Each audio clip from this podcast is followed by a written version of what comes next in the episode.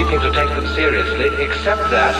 And so when the Joker sees a person taking his life seriously and regarding himself as important, there is something a little bit funny about it, and he is inclined to get the giggles. It's, it's almost he knows that the, the very intensity of seriousness with which the individual's concerned